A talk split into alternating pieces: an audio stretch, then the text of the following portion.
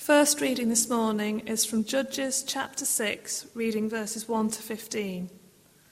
Again, the Israelites did evil in the eyes of the Lord, and for seven years he gave them into the hands of the Midianites. Because the power of Midian was so oppressive, the Israelites prepared shelters for themselves in mountain clefts, caves, and strongholds.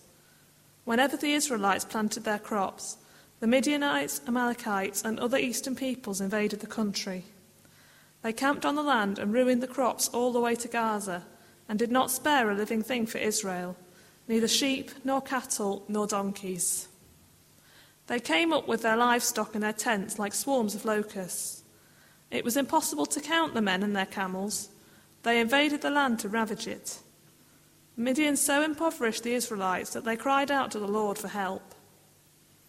When the Israelites cried to the Lord because of Midian, he sent them a prophet who said, This is what the Lord, the God of Israel, says I brought you up out of Egypt, out of the land of slavery. I snatched you from the power of Egypt and from the hand of your oppressors. I drove them from before you and gave you their land. I said to you, I am the Lord your God. Do not worship the gods of the Amorites, in whose land you live. But you have not listened to me. The angel of the Lord came and sat down under the oak in Ophrah, which belonged to, the, to Joash the Abiezrite, where his son Gideon was threshing wheat in a winepress to keep it from the Midianites. When the angel of the Lord appeared to Gideon, he said, The Lord is with you, mighty warrior. But, sir, Gideon replied, If the Lord is with us, why has all this happened to us? Where are all his wonders that our fathers told us about when they said, Did not the Lord bring us out of Egypt? But now the Lord has abandoned us and put us into the hand of Midian. The Lord turned to him and said, Go in the strength you have and save Israel out of Midian's hand. Am I not sending you? But the Lord, Gideon asked, How can I save Israel? My clan is the weakest in Manasseh and I am the least in my family.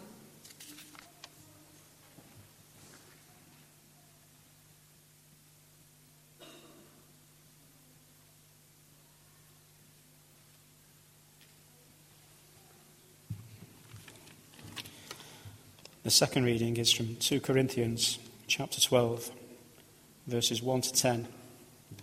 Paul's vision and his thorn. I must go on boasting. Although there is nothing to be gained, I will go on to visions and revelations from the Lord. I know a man in Christ who 14 years ago was caught up to the third heaven. Whether it was in the body or out of the body, I do not know. God knows. And I know that this man, whether in the body or apart from the body, I do not know, but God knows was caught up to paradise. He heard inexpressible things, things that man is not permitted to tell. I will boast about a man like that. But I will not boast about myself, except about my weaknesses. Even if I should choose to boast, I would not be a fool, because I would be speaking the truth. But I refrain so no one will think more of me than is warranted by what I do or say. To keep me from becoming conceited because of these surpassingly great revelations, there was given me a thorn in my flesh, a messenger of Satan to torment me. Three times I pleaded with the Lord to take it away from me, but he said to me, My grace is sufficient for you for my power is made perfect in weakness. Therefore, I will boast all the more gladly about my weaknesses, so that Christ's power may rest on me. That is why, for Christ's sake, I delight in weaknesses, in insults, in hardships, in persecutions, in difficulties. For when I am weak, then I am strong. Thanks for his word.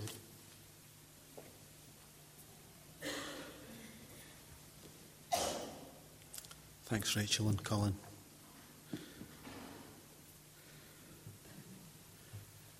It's been a tough week to think of something to, to say to you on a, on a Sunday morning. I thought I could talk about you know, why does God let bad things happen to good people? Where is God when we're sad and upset? But one of the things that always impressed me about CC, about Chris, was that he did what he could. We've said before that he, he couldn't really use his right arm much. But with his left arm, he made cakes. He talked to people, not with his arm, but, you know, he talked to people, he prayed for people. And yeah, he did sometimes get, get down about what had happened and, and Sometimes it, it used to upset him that he couldn't do as much as he would like to. But for the most part, he didn't focus on what he couldn't do, he focused on what he could do. He served God in spite of his weaknesses. Perhaps you might even say because of his weaknesses, rather than not serving him because of his weaknesses. And so that's what, that's what I wanted to, to just quickly sort of talk about this morning. Gideon quite a long reading, and I wanted to get the, the context in there. The, the people had been disobeying God, and they'd been invaded by another tribe. God had allowed God had allowed something bad to happen to them in order to teach them something. But right at the end of the reading, the people have prayed. They've said, God, we, we, you know, we're sorry. We don't want to be ruled over by the Midianites anymore. Send us someone to free us. And God sends a prophet. And an, an angel comes and speaks to Gideon and says, You're going to free the people. There's a, a slight comedy moment in there. It's not very often you perhaps associate the Bible with comedy moments, but you've got this, this moment where this angel appears to Gideon who is threshing his wheat in a wine press. He's hiding in a hole doing his work so that no one can see what he's doing, so that they won't come and steal all his grain. And this angel appears and says, Hail, mighty warrior, hiding down a hole doing your farm work. If I was Gideon, if I was hiding so that someone didn't come and steal all my corn while I threshed it, and an angel appeared and said, Hail, mighty warrior, you're off your rocker. What are you, mighty warrior? What are you talking about? And that's basically what Gideon says. I can't save Israel. My clan's the weakest in Manasseh, and I'm the least in my family. Full of self doubt, scared, really not sure. And yet, as you read through, Gideon frees the people of Israel from the Midianites. Gideon manages, with God's help, to free. And the story, as the story goes on, Gideon raises this army, and God several times says, It's too big. The army's far too big. I want the army to be smaller and smaller. I want the army to be so small that when you win, the only way you can possibly have won is because I was with you. God effectively, deliberately sets about weakening the army time after time to make sure that they know that it's Him that's delivered them. In our second reading, Paul was talking about all these amazing things that he'd seen and that he's heard, and how easily it would be to boast about them and to talk about how great he was because of things that, had, that he'd heard or he'd seen, and how he had to be careful of that. How he had to be careful that although he could tell people all the great things he'd seen and heard, he had to be careful that they didn't think he was talking about him. And then he says that God gives them this thorn in his side to remind them that God's grace is enough, that He's His power is made perfect in our weakness.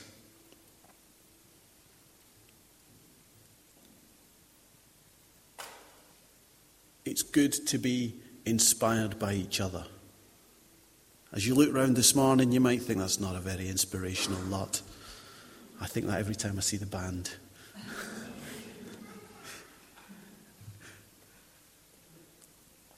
It's good to share stories together. One of the things I like about that bit about Paul is that he's telling a story about someone else. And he's saying, I could boast about that. And actually, I can boast about that because that's not me. I can tell this story quite happily because I'm talking about someone else. And it's good to tell stories that, of things that we've heard. It's been great to tell stories about Chris this week. The circumstances have been terrible, but the stories have been fantastic.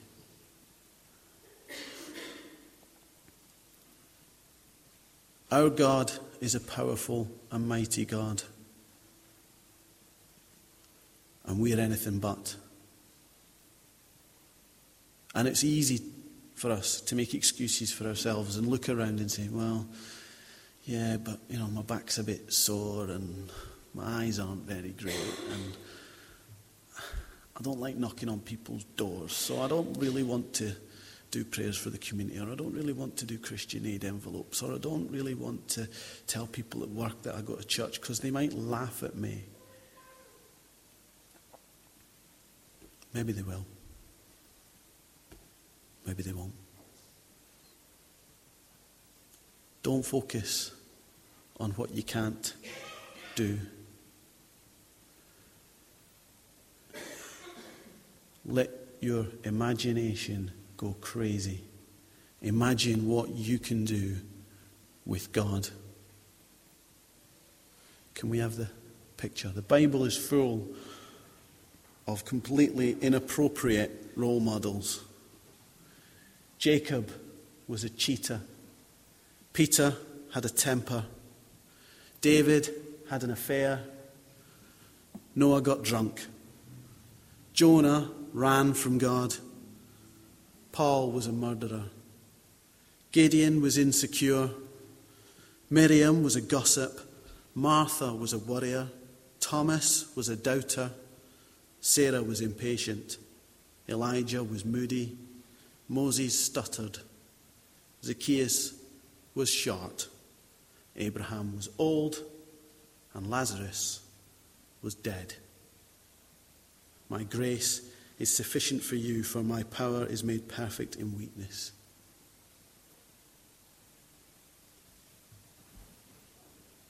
I look at that list and I think, gosh, could tick off an awful lot of them. I'm not going to tell you which ones. And I'm sure a lot of us could identify with a lot of those characters. The thing they all had in common was God and the amazing things that they achieved for God, with God, through God. Chris achieved a lot for God, with God, and through God. And as the weeks go by, we'll really notice a lot of the things that Chris did that perhaps we never noticed when he was around. And it's only when he's not here to do them that we'll suddenly think, it's been a while since we had cakes on a Sunday morning. When was the last time someone organised a film night? Isn't it about time we went bowling and had pizza after? Or just went for a meal? Or anything else involving food? There's definitely a theme there.